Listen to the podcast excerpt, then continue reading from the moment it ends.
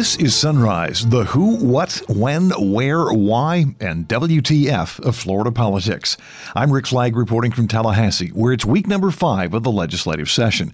Wednesday is actually the halfway point, day number 30 in the 60 day session. And this is when the political roller coaster kicks into high gear. This is also the day of the annual press corps skits. Today on Sunrise, we'll check out the newfound acceptance of drones in the state legislature. When they first became a thing, lawmakers imposed limits on the unmanned aircraft because of fears about surveillance from above by the police state. But now they're considering exemptions for everything from law enforcement to python hunting. It's budget time in the Capitol. The House and Senate will approve two different versions of the new spending plan this week and then spend the final month of the session playing a behind the scenes version of Let's Make a Deal. The state agriculture commissioner is hoping she's not traded away in the process. Police in Jackson Jacksonville have arrested a man accused of running a van through a volunteer tent at a GOP voter registration event. The good news is no one was hurt. And if you're fed up with the standard cable news stations, there's something different in the lineup. BNC, the Black News Channel, is launching today from their studios in Tallahassee, where they'll be covering community issues that are usually ignored by the mainstream media. Today on Sunrise, a conversation with Republican political consultant Anthony Pedicini on life, the universe, and Florida politics. We'll also have your calendar of political events and the latest installment of Florida Man, featuring voodoo death and first grade meth. And now the top stories on Sunrise for Monday, February 10th. If you're wondering why so many lobbyists at the state capitol are looking frantic, remember, it's budget time. The House and Senate will pass their spending plans on Wednesday, setting the stage for final negotiations between the two chambers. The Senate spending plan adds up to almost $93 billion. The House budget is $1.5 billion less. Both sides have money for teacher pay raises, but they have a different way of getting there. There are also some serious policy differences. For example, the House wants to get rid of the state's tourism marketing agency, but the Senate wants to keep Visit Florida in business. The House is also trying to stick it to Agriculture Commissioner Nikki Fried by moving the state energy office away from her agency and into one controlled by the governor. They're also threatening to freeze part of her budget until she gets rid of all those inspection stickers at gasoline pumps that have her picture on them. So, why is Fried being targeted? She has a theory. Republicans are threatened, had near complete power for almost two decades. Now, a Democratic woman gets elected statewide, and the Old Boys Club cannot stand for it. It's petty and absolutely pathetic. Lawmakers will have about a month to hammer out the differences between their budgets, and if the past is prologue, the whole thing will be up in the air until the final week of the session.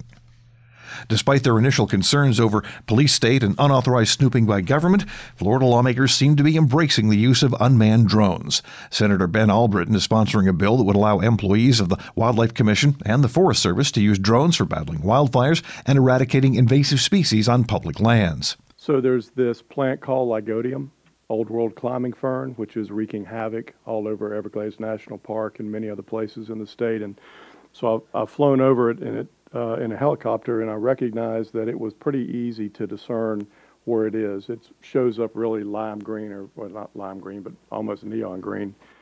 And the ability for the department to be able to utilize this to uh, measure effectiveness of eradication and, and the like would, would be good. So it would the drone could make the discernment of between those colors on what the you know where this where this old war climbing fern was, so they could they could measure, identify places it pops up, potentially that uh, that it's not uh, active in today. Help them chase this thing and try to do something with it. Second example would be with pythons in the Everglades. Uh, I've been told, I'm not sure that it's it's there, but I've been told that there is at least an emerging technology that would have the ability, some kind of lidar, radar, something that would allow them to identify these snakes. And as you know, chasing those uh, nasty critters down there in the Everglades is uh, a difficult task. So those are two places that I could tell you on, on public lands that it would help these folks do their job. And quite frankly, uh, thinking about the Florida Forest Service, uh, they have uh, they've told us it makes all the sense in the world to me that uh, during a fire they could use these drones to look for escape routes for employees if needed. if they get trapped in, they could look for you know various various things, measure tender on the ground, a lot of, lot of different tech uh, opportunities for that technology to yield a safer environment for those, for those folks, and then provide for uh, better mitigation. Albritton's bill has passed two Senate committees without a single vote against it. Once it clears the Rules Committee, it's ready for the floor. But Senator Joe Gruters wants to go further. He has a bill that would allow law enforcement agencies to use drones to keep an eye on crowds of 50 people or more, to collect evidence at the scene of a crime or a traffic crash, and to assist with traffic management so long as they don't use the images or video from the drone to issue a traffic ticket. Gruters' bill would also allow state agencies and political subdivisions to use drones for damage assessment after a flood, wildfire, or natural disaster, or for vegetation and wildlife management purposes on publicly owned land or water. It's on the agenda this afternoon in the Senate Infrastructure and Security Committee. Police have busted a Florida man accused of driving a van through a tent full of volunteers at a Republican voter registration drive over the weekend in Jacksonville. No one was hurt, but 27 year old Gregory Timm was arrested on two counts of aggravated assault. Jacob Ogles with Florida Politics reports the Duval County Republicans said the attack was specifically targeting Trump campaign volunteers. They also say the driver made an obscene gesture before speeding away. Republican Party of Florida Chairman Joe Gruters calls it a cowardly and unprovoked attack, and he vowed volunteers would not limit their political activity out of fear. The nation's only African American news network is launching today, and it's based out of the School of Journalism at Florida A&M University in Tallahassee. The Black News Channel, or BNC, was founded by former Oklahoma Congressman J.C. Watts Jr. and Tallahassee TV entrepreneur Bob Brillante, who helped create the All Sports Sunshine Network and a 24-hour cable news network called Florida's News Channel. Jacksonville Jaguars owner Shad Khan, who's worth somewhere in the neighborhood of $8 billion, is the network's majority owner.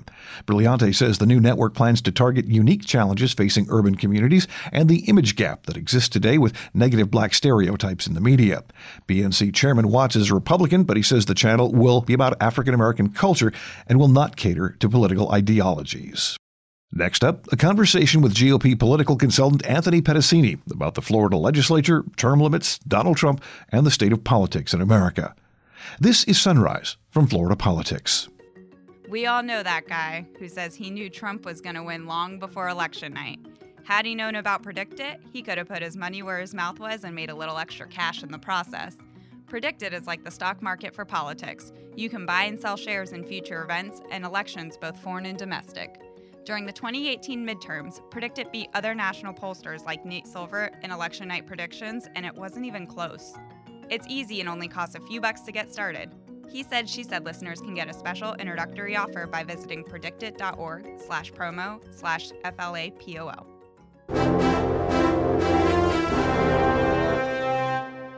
Our guest today on the Sunrise interview is Anthony Pedicini, and all I've been told is you're a consultant.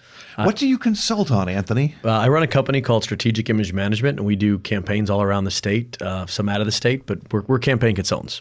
What kind of campaign? I mean, constitutional amendments, individual people. What, all of them. That's all on your on your menu there. All on the menu. What's your favorite campaign so far? Uh, local stuff. I like doing city council races. Hmm. What's the difference between a city council race and a state representative? All race? politics are local, so uh, things tend to be a little more high stakes in a local race. Uh, people care about their garbage getting picked up, their their light being fixed on the street, uh, and it all it becomes very, very, very, very serious to them. And there are actual things that matter to people, you know, one on one stuff that happens in the state government, you can say, well, that affects you obliquely or it may affect you indirectly, but the local guys really control whether your lights work or not. Yeah, getting your garbage picked up on Tuesday is important. So Tallahassee must be sort of a letdown for you then. No, not at all. Actually, I grew up here in the process. Um, I joke around with folks that, that I take up here that I could tell you where the walls were the last 20 years because I've been here that long now. They keep moving inside the building, yeah. it's like a weird maze looking for the Taurus in the middle. But um, no, I, I, think Tallahassee is uh, is the place to be. I think a lot of things uh, are happening here. The state is changing. It's in an enormous flux. Um, we're seeing that every day in our politics and in our in our geography. Um, I think this is the place to be. Are we a red state, a blue state, a purple state, or a weird sort of hybrid? You know, just like Florida, man, I think we're a weird sort of hybrid. Um, I think that there are times that we're red states, there or red state. There are times that we're a blue state. You know, and we talk about Florida as nine states sometimes. Depending on where you are in Florida, it could be a red state or a blue state or, or a hybrid of, of in between. Um, but I definitely think we're still a right of center state. Okay. What's your take on the session so far? We're almost at the midway point. Yeah, I think it's very sleepy session. I think that uh, you too. It's it's just been boring. Yeah, in 20 years of, of being up here, I think this is the most unexciting session I've ever seen. There's no real food fights. Um, the speaker gets along with the president uh, better than any uh, other time that I can remember. Um, and they both seem to get along with the governor, which They- is highly unusual. even when they disagree. Yeah. So it's it's an amazing thing to watch. Um, I think everything like last time will unfold the last couple weeks, um, and I expect uh, Senator Galvano and Speaker Oliva to get some big wins for their for their items. what do you think are the biggest stories that are coming out of the session when it's all said and done? You know, it's a good question. I think the e-verify thing will still uh, be around. I think that uh, I think that um, the campaign's really really heating up uh, early this year. I think that'll be the biggest story. Um, you know, I- honestly, if the governor gets a win on e-verify, I think that's the biggest story.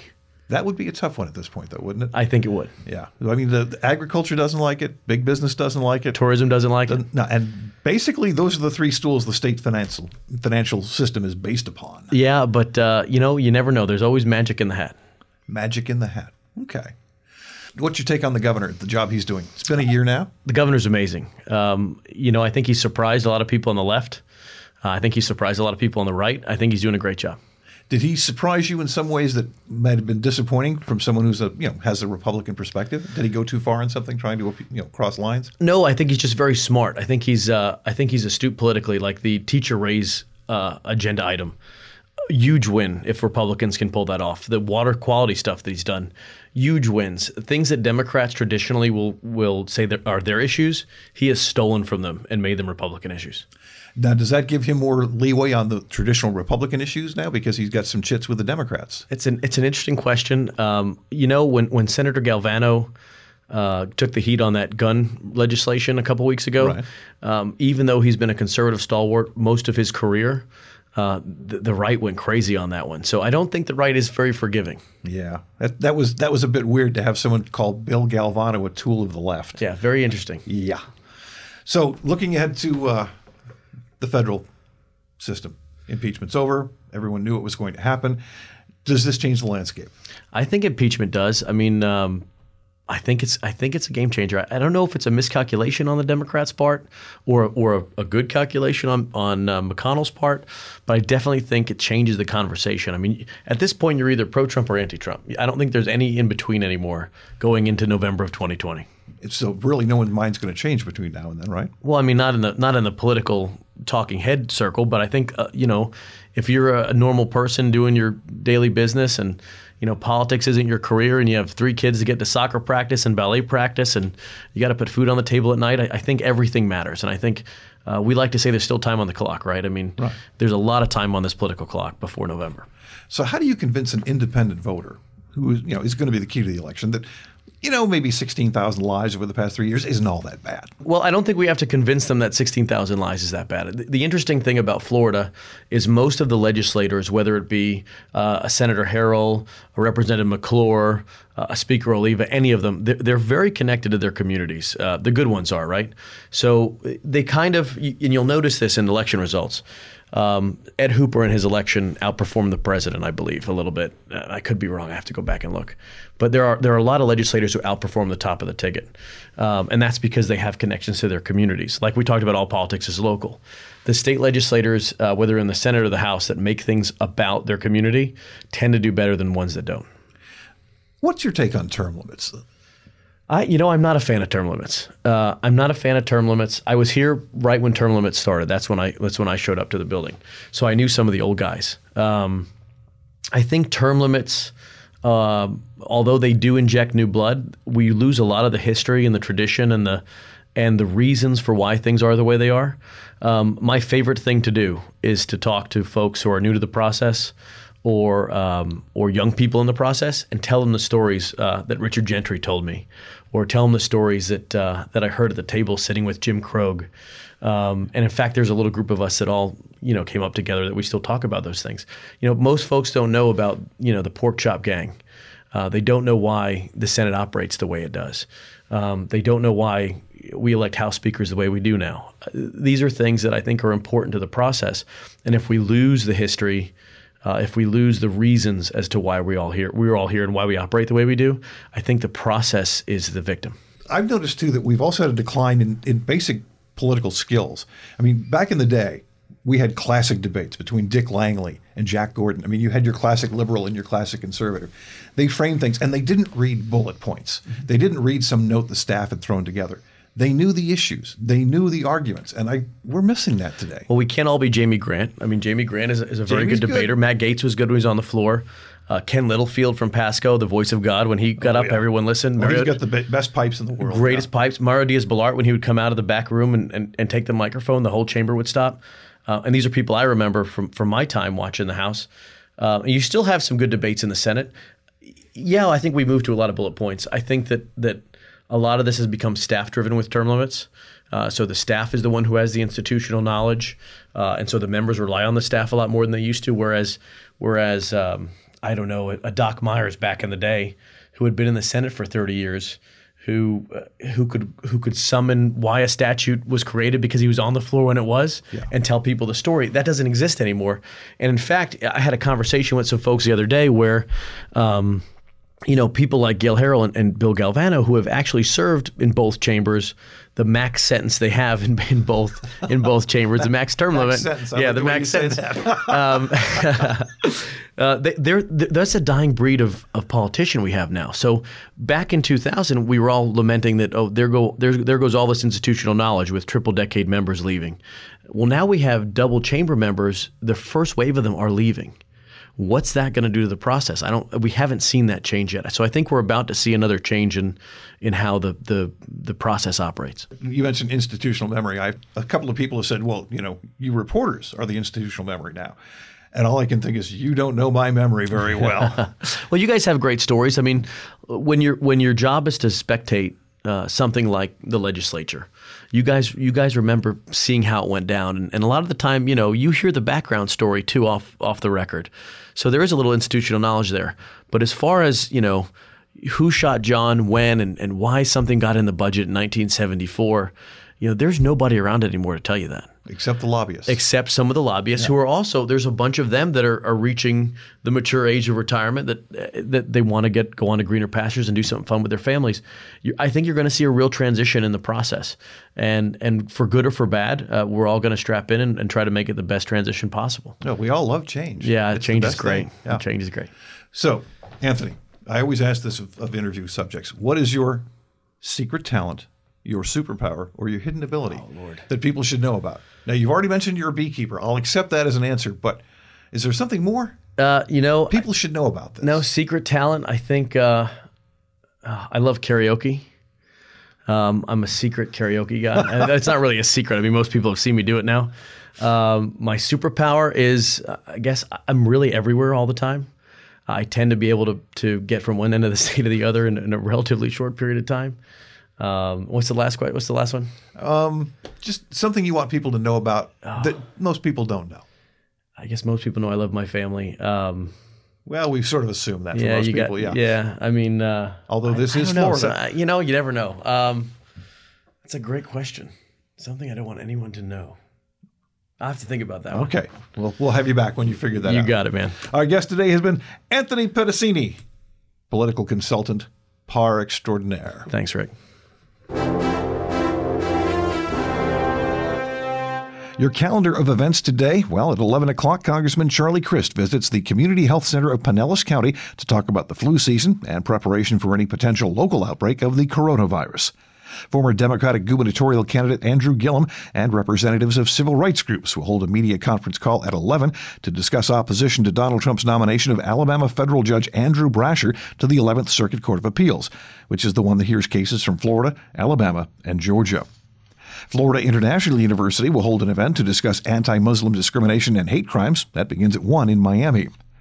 U.S. Attorney Lawrence Keefe will hold a media availability at 1 o'clock in Pensacola to talk about cooperation between local, state, and federal authorities on immigration related enforcement and prosecutions. At 1:30, the Senate Education Committee takes up a proposed constitutional amendment that would impose 8-year term limits for school board members. The Senate Innovation, Industry, and Technology Committee will take up a bill by Senator Jeff Brandes allowing Uber and Lyft drivers to display digital advertising on their vehicles. Just what we need mobile billboards to distract drivers. It's kind of like the Florida man of bills. The House Pre K 12 Appropriations Subcommittee will vote on Representative Kim Daniels' bill that requires public schools to hold a moment of silence each day. Some would prefer a moment of prayer, but there's this nagging concern about the Constitution. The House Transportation and Tourism Appropriations Subcommittee is meeting at 1:30. They'll take up a bill to try to improve safety at pedestrian crosswalks. At 4, the House Select Committee on the Integrity of Research Institutions is hearing presentations on the risk of foreign interference in research. The House Speaker created that committee after the resignation of officials at Moffitt Cancer Center because of issues involving work with China. Moffitt is returning more than a million dollars in state money. The Tampa Bay Times reports that money was used to pay the salary and staff of Howard McLeod, a senior member in Moffitt's Department of Cancer Epidemiology. He was forced to resign in December along with five others from Moffitt after an internal investigation found they did not disclose financial ties to Chinese recruitment programs. The Senate Community Affairs Committee meets at 4. They'll consider a bill that creates a regulatory framework for electric bicycles. The Senate Infrastructure and Security Committee meets at 4. They'll take up a bill that would make changes in laws dealing with transportation. This sounds like the start of the annual transportation train, where they take all the DOT bills and graft them into a single bill, Frankenstein style. Also at 4, the Senate Environment and Natural Resources Committee will consider a bill that requires the Department of Health to conduct water testing for contamination if it receives requests from residents or businesses in certain areas. The Florida Capitol Press Corps holds its annual press skits at 7:30 tonight at the Moon. Proceeds benefit the Barbara Frye Scholarship Fund. Today is also the deadline for state political candidates and committees to file their reports showing financial activities through the end of January. And it's time once again to check in with Florida Man, who has a problem with voodoo, and Florida Woman, who's accused of trying to get meth delivered to the school where she taught young kids. Police in Miramar say a Florida man killed another Florida man because he thought the guy had placed a voodoo curse on him. 19 year old Najee Marcellus Jackson is charged with premeditated murder. Police say he even sent a text to the victim warning him he would die that day. Jackson's being held without bond. And a Florida woman who taught first graders at Jacksonville Heights Elementary School is accused of trying to buy an eight ball of methamphetamine while she was in school. It was never delivered because the person Valerie Lee Prince called to set up the buy was an undercover narc with the Clay County Sheriff's Office. Investigators say Prince admitted to using meth about 10 times over the past six months. Her teaching credentials have been revoked, and she's been fired. That's it for Sunrise. I'm Rick Flagg reporting from Tallahassee, inviting you to join us again tomorrow as we plumb the depths of Florida politics.